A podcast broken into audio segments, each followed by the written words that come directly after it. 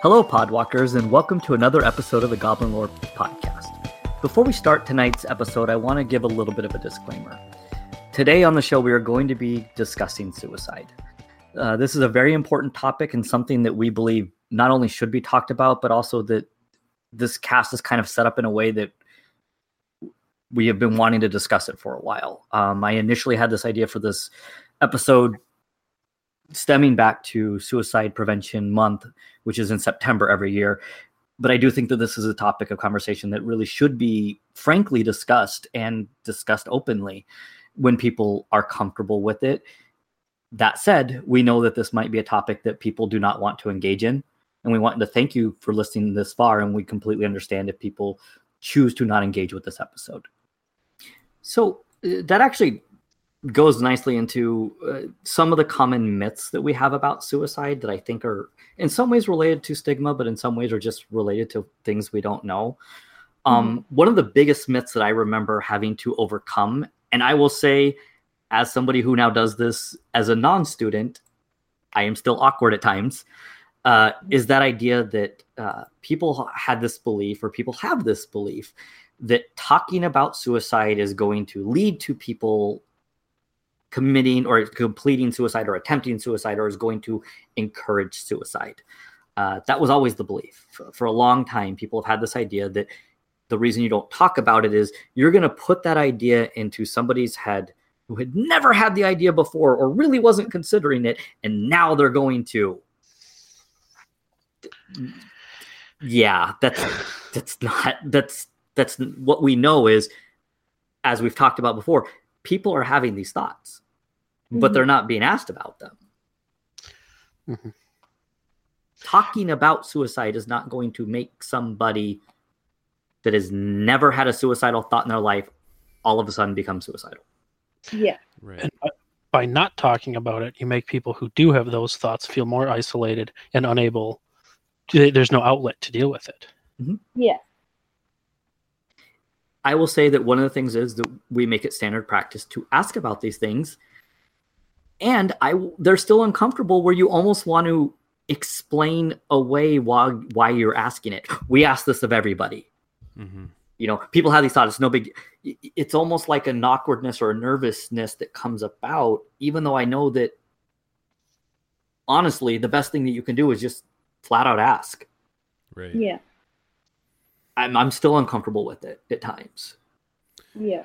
What's an uncomfortable thing to talk about, even the people that you're close to? I mean, it's and it's even more uncomfortable, especially uh, you know when something you when the thing you deal with most frequently is is the passive side of it, is the passive end of the spectrum, because people don't really have that capacity for understanding. Like, you know, it's a it's a thought that pops up in your head or is always in the like back of your head, like sort of quietly humming.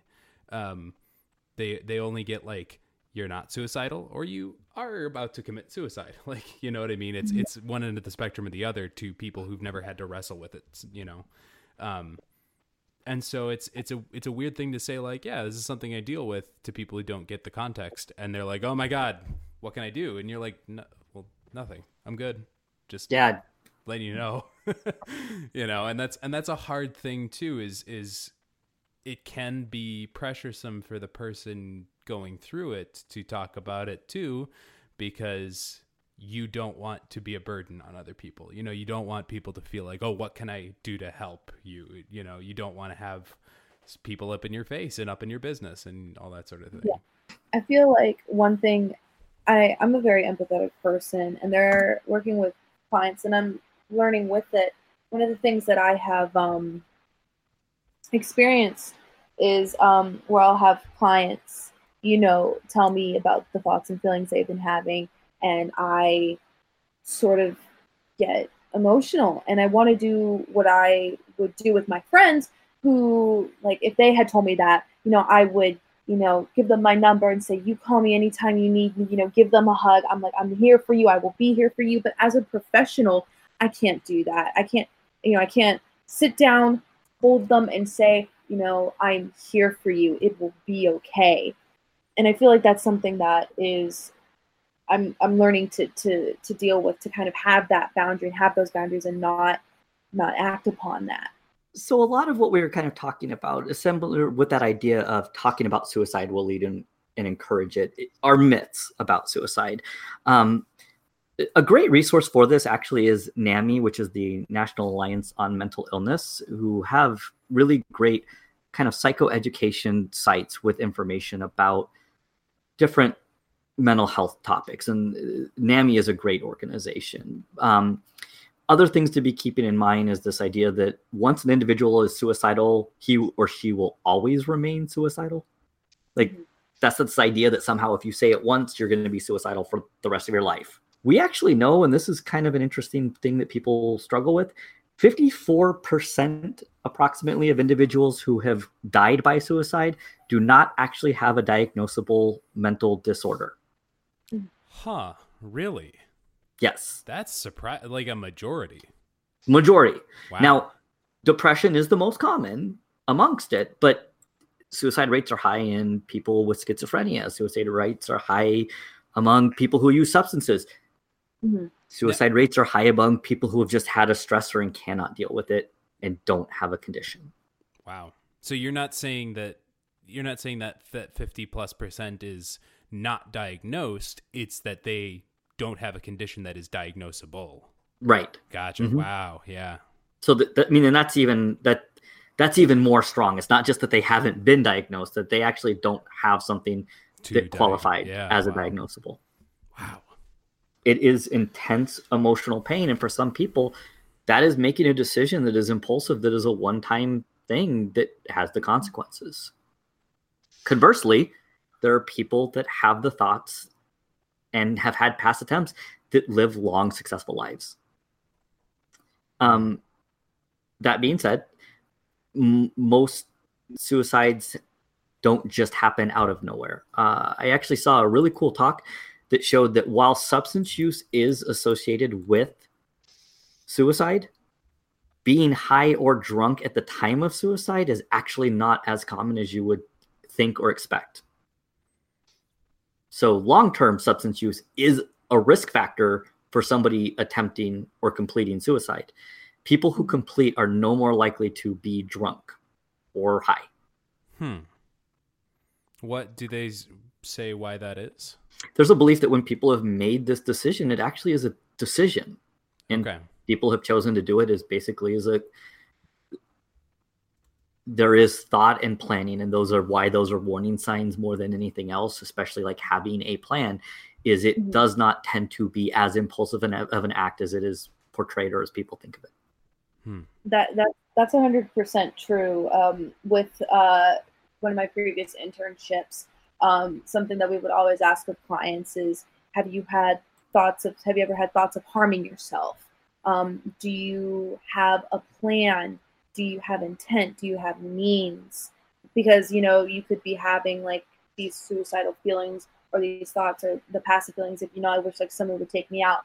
But or you know like you would have the thought you know like i would like to do blah blah blah but you might not have the access to do blah blah blah. You're mm-hmm. just of having like these thoughts so one of the interventions for suicide is to actually restrict a person's means so if you have a person that is suicidal it, it would be to remove guns from the home. It would be mm-hmm. to remove knives. It would be to remove extra pills that have been around the house. B- because when people get to that point where they have intent more so than just thoughts, they can move to the point of planning and even more so can move to the point of preparation. Those are the things that we are looking for as professionals when we're mm-hmm. assessing for suicide. If somebody tells me that, yeah, thought about how I would do it. It is a very different statement from I've thought about how I would do it. This is the bridge I would jump off of. I know that it is not monitored. These are the times of days that I could go do it. Ooh, yeah. Yeah, definitely. I'm doing it next Thursday. I mean, there, there really is kind of that. Those are the signs that we are kind of looking for is that level of detail or planning and preparation that people make. Yeah. Hmm. While we cannot fully predict who is going to attempt or complete suicide. We know that it has now become in America, at least, a top 10 reason that people die from. It just kind of within the last couple of years has actually made its way into that. Mm-hmm. So, because of that, I do want to acknowledge that there are risk factors and signs to be aware of. And these are just taken straight from NAMI, and they are the ones that inform a lot of what we do. Um, mm-hmm. Family history. Mm-hmm. As I said before, substance use, um, access to means, serious or chronic medical illnesses, gender. So, although more women than men attempt, men are more four more times as likely to die. Hmm. Yeah. This tends to be due to choice of means more so than yeah. anything else. Okay. That was something that I remember uh, hearing about in school, and that kind of shocked me. Mm-hmm. Um, mostly be, because of the difference of means. Um, I don't I don't want to get into too too much detail about that. No, men choose to t- tend to choose means that are more lethal, and when they attempt, they tend to be more successful. Agreed. Yeah. Um, history of trauma, abuse, prolonged stress, so a lot of stressors over a period of time, isolation, age. So age is another one that tends to be young and old are actually your highest risk factors. Yeah. So under 24, over 65. Uh, recent tragedy or loss and agitation and sleep deprivation. Race can play a role. So, um, actually, um, American Indian or Native American is actually the highest rate, followed by um, white males. Yeah. There are some signs to just be aware of. You know, people doing things that are putting their affairs in order, giving away possessions, saying goodbye. Um, they're actually, and this is one that is counterintuitive, is mood shifts from despair or actual sadness to calm can be a risk or a warning sign. Yeah, it's sort of a an expression of resignation. Mm-hmm. Hmm.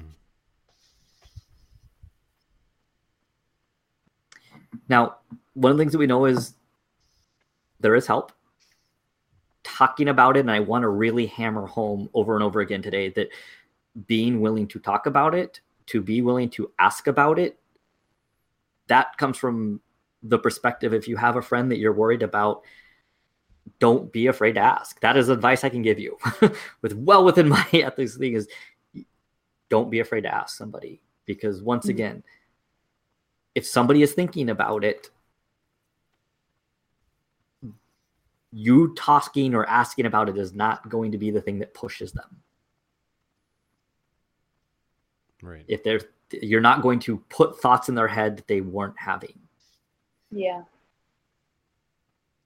Therapy has been found to be effective.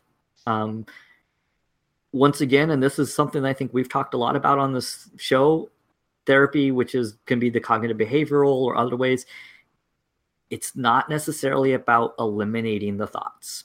It's yeah, managing and coping with. That's why we started today with talking about self care.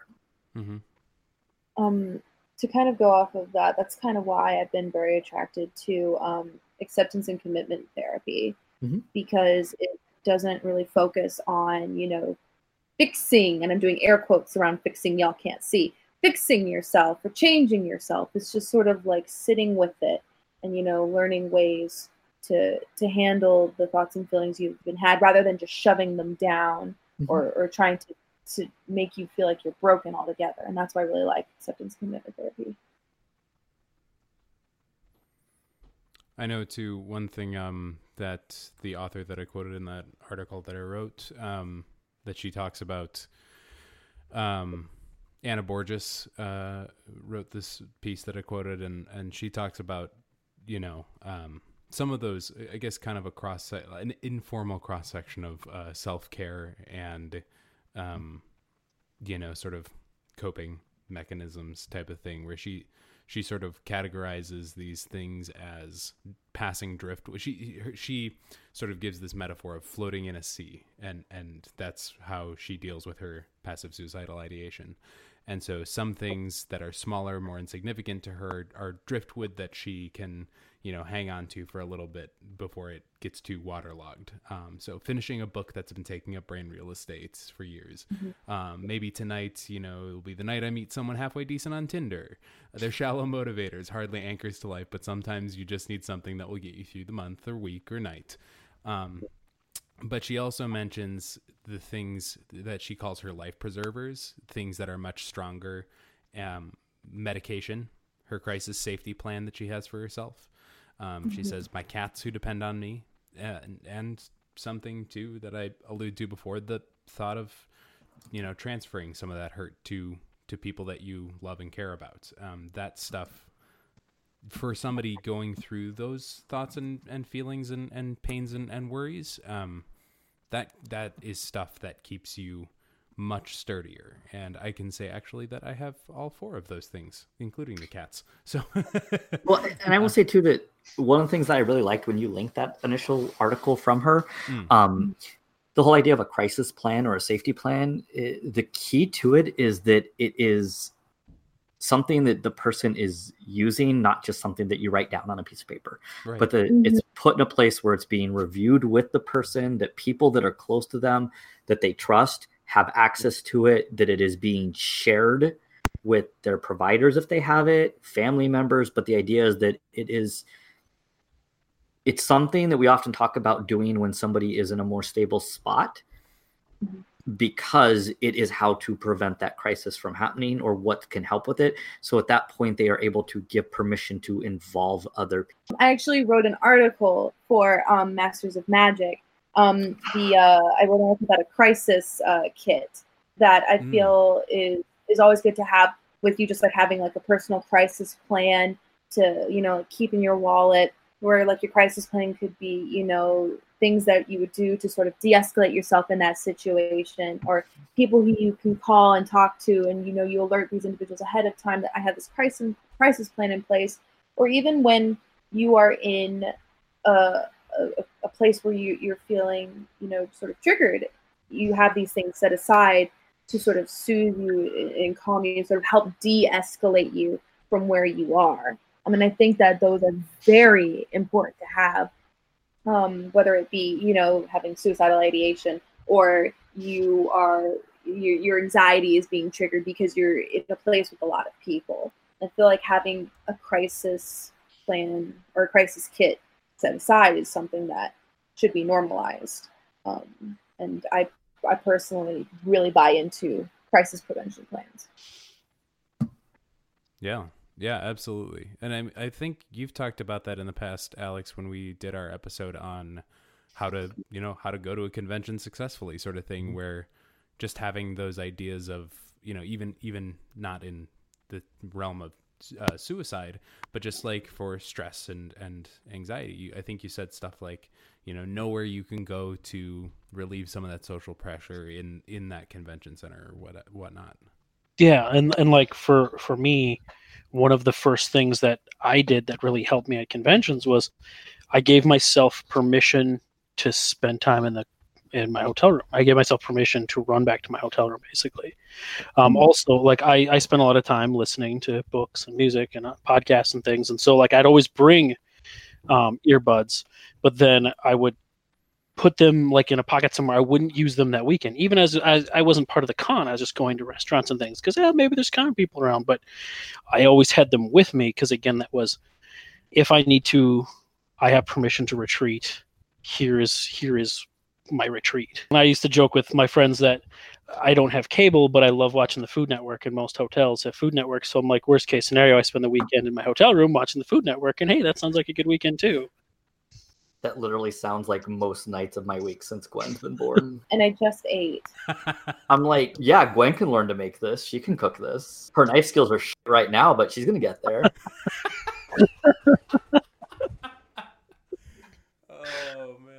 to kind of tie this show together and end, we wanted to discuss about the fact that there are some both online and uh, phone numbers that are available as resources. One that I want to mention that is not one of the typical ones is 311.org. So 311.org will actually take you to mental health services that are available in your area. This can be used, um, it's a useful way to find low cost clinics if you're looking just to try to get engaged with some mental health care. 311.org is a very good place to just be able to see is there a sliding scale clinic in my town? Is there places that might take free or low cost um, in, or my insurance or they're a great place to start. If you are having thoughts of wanting to harm yourself there are great resources that are available. There is what is now called the crisis line. Um, one reason that we are even moving away from the designation of a crisis line is this idea that you do not need to be in crisis to call. These really are places that you can reach out to if you are just having a tough time. It does not have to be that you're at the point of thinking about suicide. The national one for the US is 1 800 273 8255. That's 1 800 273 TALK. One thing to keep in mind as soon as you call, if you are a veteran and you press one, you will be taken directly to the Veterans Crisis Line. Your local area may have other warm lines that are staffed at different times of the day. They may not be available 24 hours but it's always a good thing to have those numbers available. For people that um, might be looking for services or for crisis lines that are more friendly to LGBT, um, there is the trevorproject.org, PFLAG. Uh, under the suicidology.org, there are resources for LGBT.